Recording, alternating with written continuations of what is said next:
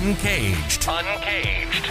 A show celebrating thought leadership from today's top business leaders. The program provides a voice to amazing executives from around the globe who are shaping the world of business today and mapping the path to the world of commerce tomorrow. And now, please welcome our host, Bant Breen, as we begin another Uncaged episode. Today we're speaking with David Mandel. Hey, David, how are you? Hey, good to be here.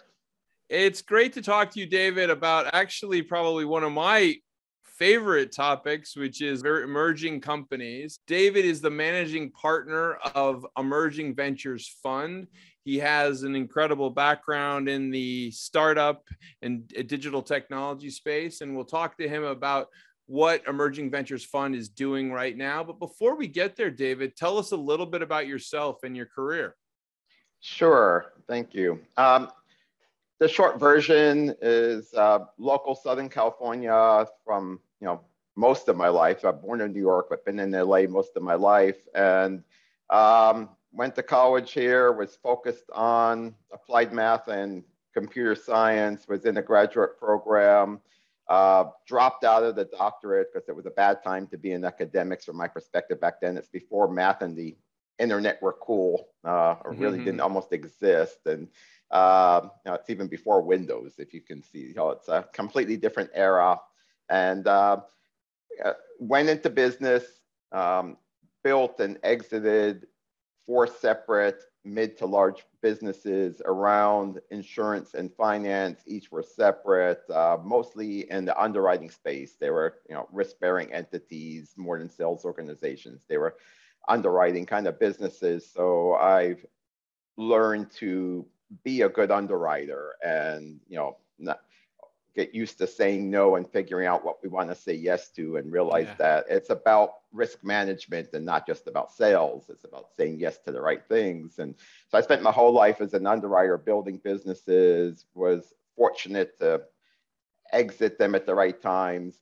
Um, fast forward all the way to around 2011 or so is where I had at that time still two large businesses, a auto lender and an insurance auto insurance underwriter. We're actually the second largest at the time non-standard auto insurance underwriter in California. Was Alliance United Insurance Company, and uh, things were going pretty well in business. But around 2011, 2012, I started to see uh, technology vendors come in that weren't the same old technology vendors and data providers. Uh, mm-hmm. It wasn't just the Experian and you know so forth of the world. It was um, these new breed of what apparently were tech startups, which I wasn't even very much aware of at the time, coming mm-hmm. in with truly innovative kind of products and starting to seem to be using what would be the machine learning AI kind of technologies, which I wasn't aware that were there now. So what I couldn't mm-hmm. do 30 years earlier and wanted to work in,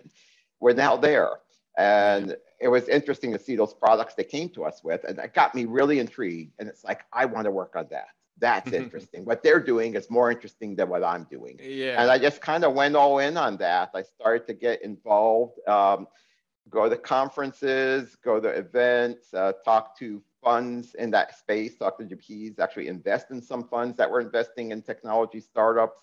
Uh, and decided after some time that that's what I want to do. That's more interesting than I'm doing. I got investment bankers involved, uh, did a process to exit my businesses. And it took a while to do all that and uh, to learn more and angel invest in the meanwhile.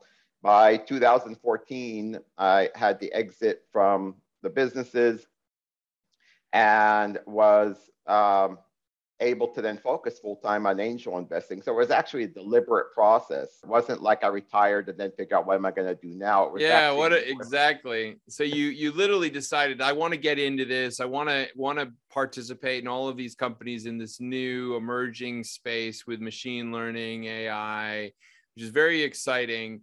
And that's led into the creation of emerging venture, the Emerging Ventures Fund. Do you call it the Emerging Ventures Fund? Does it go by EV or do you, so, what do you prefer? Uh, yeah, our website is emerging.vc. So we're emerging venture capital. Um, the funds themselves, they're each closed-end funds. They each have their their own, you know, legal name. So there's Emerging Ventures Fund 1 LP, Emerging Ventures Fund 2 LP, which are Delaware limited partnerships that are making the investments. And um, uh, myself and my partner are the general partners of the fund. I have a partner, Bennett Cole, who's one of my former investment bankers who helped me mm-hmm. exit uh, one of my companies. And uh, when I was, he came in as an LP in my fund one. When I announced fund two, uh, he announced that he is retiring from investment banking and was really excited about what I'm doing and kind of wanted to do more of what I'm doing. And I invited him to be my partner, which was That's great awesome. help. Because uh, yeah, he's amazing when it comes to you know due diligence and all those kind of things. Uh, so I can focus on spending my day talking to these amazing you know genius founders inventing the future. Well, I mean, I love that, David. Tell me a little bit about kind of your thesis as a fund. I mean, how sure. do you guys approach the market? What areas are you really keen on? So, know, I spent six or seven years before starting the fund just angel investing. I was doing it with my own money, with my holding company, in a sense, as a family office. I made before before I started the fund, I've made over 500 investments. So I kind of through that refined what I like and don't like, and you know, kind of learned on my own dime before I venture to take other people's money. And uh, the idea of the fund was to do more of the same in a disciplined manner and with slightly larger checks by pulling the money of you know 30 or so LPs uh, so we can write bigger checks than I write as an angel. Um, the focus is early stage technology startups that are either using current technology to solve a real world problem or improve a process or the ones who are literally inventing the next generation of emerging tech. Uh, so wow. about 80% is traditional tech startups that are, you know, say using AI or blockchain or any current tech to improve usually a business process in one vertical or another. And uh, then about 20% are a little more the moonshots where they're doing something new. And that's usually tech coming out of universities, whether it's you know, maybe wireless energy transmission, maybe some kind of synthetic biology where they're creating a biodegradable plastic out of organic waste. And those are actually live examples that are both in Fund One. They're on our website. So those are, you know, things that we actually invested in. They're both doing very well. Um, mm-hmm. but th- those are more the exceptions than the norm. The norm is, you know, uh, a uh, startup that is using AI to solve a real world problem. And it could be in any vertical, you know, from agriculture to enterprise business. You know, it's like when you think of robots, we have literal physical robots that are doing something in agriculture, or we can have, you know, virtual robots that are helping uh, and accounting, doing work that used to be done by humans and making the humans more efficient. Cool. And I mean, uh, when you get involved with a company, it sounds to me that you're getting in very early. Are you, uh, you know, what are we talking about in terms of like uh, involvement? Are you leading rounds? Is it uh, what? What's the size of checks for these types of right. things? That, that's a good question. So to back up one step from that, um, we look at over 500 startups a month on a mm-hmm. particular mm-hmm. month. A lot of that is combination of inbound from all the referrals from everyone, that all, whole network we built, as well as attending all the events. I'm a big believer in accelerator programs. They seem to be the current best way for startups to get ready to be venture backable. Mm-hmm. Uh, so I have connections with many, many uh, accelerator programs, and we spend a lot of our time both helping them during the program and taking like office mentoring hours and things like that, investor hours, as well as attending their demo days, uh, although we like to get in before that. So a lot of our startups are in some kind of program and we filter them to the ones who are on thesis to us. It's like we're not going to invest in the next, you know, direct to consumer men's underwear brand. I've seen actually, I've seen three of those recently. It's funny, but that, you know, it's great. There's a lot of great VCs that help e-commerce brands do their thing. I can't add value there, and it's not. I'm focusing on tech. I'm curious. Now you have me curious. I'm curious what the innovation is there. Yeah. So I mean, is. and it's really always an e-commerce plane. it's about optimizing their client acquisition costs versus the lifetime yeah. value, and it's digital marketing and so forth. And it's great, and others can help them better than I can. Uh, so so to fast forward, the, the, rounds we're coming into are usually either pre-seed or seed round. We do have very specific requirements. We don't invest in ideas. Uh, I have mm-hmm. to turn down. The most common reason I'm turning people down is telling them they're just a little too early for us, and that's kind of like yeah. you know I can have that on a recorded button all day long. Unfortunately. Um, and I send a lot of people to accelerator programs to take the next step so they can come back to us later. But they need to have some kind of traction, you know, hopefully an MVP, a minimum viable product, uh, and some traction, some proof that people are willing to pay for what they're making and they know how to sell it to the right people. Both very yeah. important. You know, having a technical founder is great, but knowing that they can also sell what they built is, is super important. And we're looking at those that will be venture backable in the future that they can go on and graduate from us. So we're participating in rounds that are, you know, they're raising anywhere from a half a million to usually 3 million right. uh, earlier stage um, and giving away, you know, maybe 15% or so of the company at that point for that raise. And where our check is typically about 150,000 within that, you know, we write from 100 to 250 from our current fund. Yeah. Um, and then the idea is they can move on and hopefully like, you know, 12, 18 months later, raise say 5 million on 30 or something like that. So we need to put on the hat of a series ABC and say, what would they need to look like in 18 months in order yeah. for me to write them that $5 million check? And That's I really interesting. And then we reverse engineer the underwriting saying, okay, what would it take for them to get there? What's the likelihood that they can get there? You know, is this the team that can do it and do they have the right and with this money, what can they get there? And if the answer isn't a solid yes to that, then no matter how much I like the people and the idea and everything else, I can't invest from the fund because it's yeah. just not it's not the risk reward profile we're looking for. Yeah. And ideally, we're looking for companies that can have at least a 10x exit in five to seven years. So, you know, if we're investing at a 10 million valuation today with dilution, I need them to be able to, I need to see a clear path to how they become at least a $200 million company uh, the minimum threshold in five to seven years. Uh, and you know, so those are all the things we're looking for because our general assumption, like our fund two is going to make about you know 65 to 70 investments, maybe as many as 75 investments over a two and a half year period. We already made 38 from fund two. We're in the middle of fund two. We're assuming that as many as half will fail. Right. And you know, traditionally from my portfolio, only about 13, 14% have failed, but I'm assuming that as much as half fail eventually. Right. And half have a good exit. And when they have that good exit, I'm assuming it will average somewhere around the 10x. You know, there'll be some right. that are slightly under that exit early. There'll be some that are home runs. I don't I'm not counting on unicorns. I'm not just unicorn hunting. I'm not looking for just billion dollar exits and 100x exits. Uh, I'm okay with an average of 10x exit because that just works for everybody. That means if half failed and half are 10x, we average to 5x.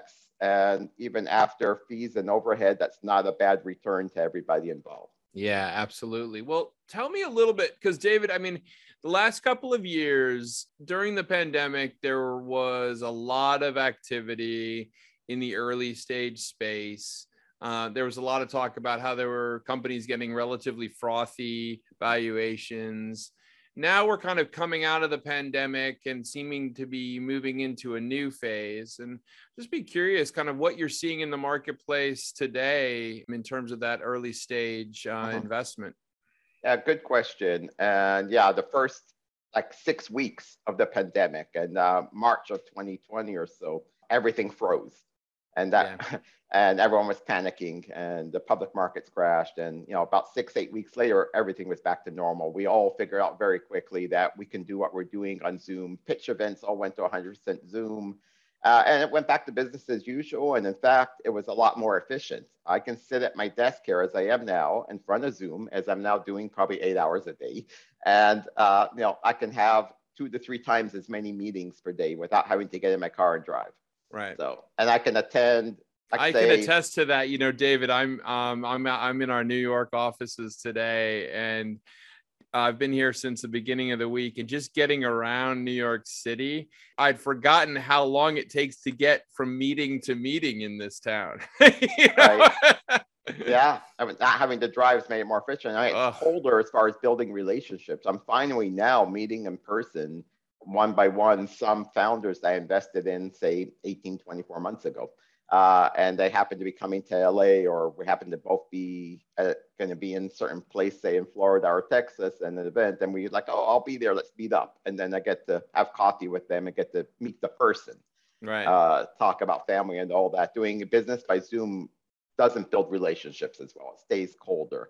That's the big downside. Uh, but yeah, valuations continue to. There's a lot of money chasing the space. A lot of big funds had big money to deploy, and they were trying to get in. There's very competitive for the Series A's and B's, so they were trying to get in earlier. So they were lowering their standards for Series A and even doing a lot of seed rounds. There's some very large seed round funds that were raised. Uh, the lines are getting blurry, uh, but that was mostly chasing Silicon Valley and a lot of the, those potential unicorns. Yeah. Uh, that's why I've kind of branded myself. I didn't tell the whole story, but during my eight years of doing angel investing, after a while, I got very disillusioned with Silicon Valley. I saw it. And uh, back then, like four years ago, when I published that thesis and started a fund that was anti Silicon Valley, it wasn't as popular. During the pandemic, that whole mm-hmm. exodus from Silicon Valley happened anyway. The rest started to realize that, hey, there's tech in LA, there's tech in Miami, there's tech in Texas, and yeah. tech in Boston. We don't have to be in the Bay Area. Uh, now it's kind of, it's kind of common knowledge that tech it's spread out. Uh, it's no longer just Silicon Valley. Uh, the accelerator programs have been virtual, so they're taking startups globally. The whole landscape has changed. But I had that thesis four years ago where uh, I was branding myself as an anti-Silicon Valley VC. I have a follow-up question on. You said that one of the areas that you get a lot of your startups and your investments from uh, is the accelerator space, and I completely see the quality of some of those companies. Uh, however, I I'm curious as to how you look at the valuations of some of those uh-huh. businesses. Uh-huh. I my experience with a lot of very promising accelerator companies is that they the valuations they get coming out of those programs are too high and uh, in in the sense that they almost burden the startup uh-huh. With with with this ridiculous valuation that they're never going to achieve before they burn through their money. Right. And and I, I'm just curious yeah. your take on so that. That's a great observation, and that was my observation on some of the Silicon Valley programs. Uh, you know, I'm I guess it's okay to mention names because Y Combinator is getting a lot of heat for that. They're the the leader in that space, and yeah, I, I attend the demo day virtually. You know, I have the list, but I am not hunting YC. Com- I will not invest from our fund typically at a YC company right at or after demo day. Yet we have a lot of YC companies. Often we're getting them before they went into the program, while they're in the program early on, uh, right. which changed again now with the new model. That's another story. Or sometimes, like you were saying, they fly, uh, you know, uh, 18, 24 months later, when they ran out of that initial money and didn't hit their milestones, weren't able to raise a large big round, had a pivot maybe, and now they're kind of resetting into reality and they're at a more reasonable valuation and they're more humble themselves and they're acting like a normal startup and yet they're more mature in some way. So yeah, no, um, I, I, can't tell you how many startups that you know young young folks that I've met from some of those places, and they're very proud, and they should be that they get these exciting valuations. But I've often counseled them that perhaps they need to be thoughtful about that. That you know, yeah, that's if why they if they don't have any client, if they don't have any customers, if they you know literally have an MVP that's not right. going to be a scaled yeah, rollout. A higher, value, you know? a higher valuation isn't always best for the for the exactly not not necessarily exactly not necessarily founder friendly, right? So yeah, but uh, you know they're not the only program in town. There's hundreds of programs uh, throughout the country, and depending on the industry they're in uh, even a YC, you know, depending on the industry, valuations aren't always exorbitant. And yeah. you know, I am kind of a value investor by heart. Uh, uh, uh, we find startups that have great potential, but aren't necessarily being bombarded by every major VC with large term sheets. Right. Uh, and, and, if we can get in early on the pre-seed round, uh, when they're still figuring it out, when they're early in the program, through say investor office hours and come in and write them a small check early on, we often get in at reasonable valuations and we help them get their fundraising started. They're happy to have us. We're happy to be in there. Uh, and that's kind of the relationship we have with them. so, but, so but valuations have been a concern. Yeah, uh, David. I mean, we've talked a lot about the pandemic, and and you've you've really outlined it well. I think that that early stage back in March, there was a kind of almost a quiet period, but things then got very very active quickly as, as you all made the adjustment. I'd just be curious to see if there's any other insights that have kind of come out of that period that have impacted the way you look at, at companies. Right. Well, the obvious takeaway is that business can be done remotely. There's absolutely no reason to meet in person. You don't have to go to a to a office of a startup and meet the team and see their conference. You know, there's no point in seeing them in person. I mean, everything's they're not even going to have a server room. Everything's in the cloud. So really, you know, it was a good way to finally make a cold cut from the old practices, and that's yeah. never going back to. That's never. So that's a permanent change. Um, what I've seen from events that used to be in person, they're all trying to figure out the new normal. The biggest change is like, okay, how do we have the best of both worlds where we get the personal connection, be able to meet in person, but still do business efficiently remotely and get a more inclusive you know, be able to include people globally in our events. And they're all trying to figure that out. There's been so many attempts at hybrid. Uh, yeah. I'm not sure if anyone's got that figured out yet. It's still a work in progress for almost yeah. every organization. And a lot of them are investing in technologies that will enable them to more seamlessly conduct hybrid events. Yeah, we'll see. I'm not, I have not been impressed. I, you know, early on in the pandemic, I, I toyed around with that space a little bit myself. And there have been a couple of firms that have raised quite a bit of money in that area, um, but they're betting heavily on on really these kind of virtual worlds and this kind of metaverse activity, which whilst sounds amazing, is probably not ready for prime time in many cases you know in terms of you know many conferences. Not all conferences right yeah it's probably a while until we're all comfortable in meeting in some virtual reality I, yeah I, I don't see that happening at like ces just yet i mean uh, but, but... Uh, but hybrid hybrid is there hybrid's working uh, organizations are fine-tuning it you know from event to event I've attended several well run hybrid events, whether I was there in person or whether I was the one that was remote. And they're trying to make it where the remote people aren't left out. Um, and it, you know, that's where, you know, some simple tech, some inexpensive AV equipment uh, positioned correctly, and having someone just be mindful to coordinate between the online chat and questions and all that to make it interactive where you get the in-person mingled with the virtual in a seamless way. So, so let's kind of not talk about the far future. Let's talk about this year. I, 2022 really mm-hmm. promised as a year that perhaps Think if you asked people last year, oh, the economy was going to be booming again and and now people are talking about 2022 in a lot of different ways you know yeah. whether there's a looming recession and i'd just be curious what does this year look like for you guys? Well i wish i had a crystal ball. I'm not an economist but obviously none of us expected the crazy inflation or the war in ukraine. So uh, these macro uh, uh, effects that are impacting the public markets yeah. are starting to impact some of the venture capital. I think there's some softening on the Series A and B and beyond, the pre-IPO kind of series.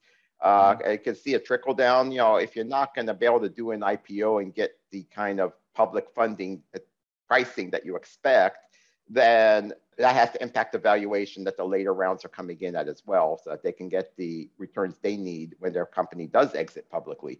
Um, and so there's some trickle down at the pre-seed and seed round. Very little has changed. It's pretty much business as usual. Uh, there's still a lot, those funds are all well capitalized from before. They have the money, you know, they have the dry powder to invest, and valuations are about the same. It's just higher ups. I've seen several of our portfolio companies that say late last year were announcing that in Q1 they're pretty confident they're going to go raise a large Series A in Q1, and then right as all these macro things happened, suddenly they were getting pushback and their deals weren't closing. And they pulled, three of ours pulled back. They came back. It's like, you know, we're not going to raise that Series A right now. We're going to hit some new milestones so we can really nail down the round we want because we're getting some pushback uh, where we are today. We thought, you know, based on Q4, we could have done it. Based on where the market is today, we can't do it.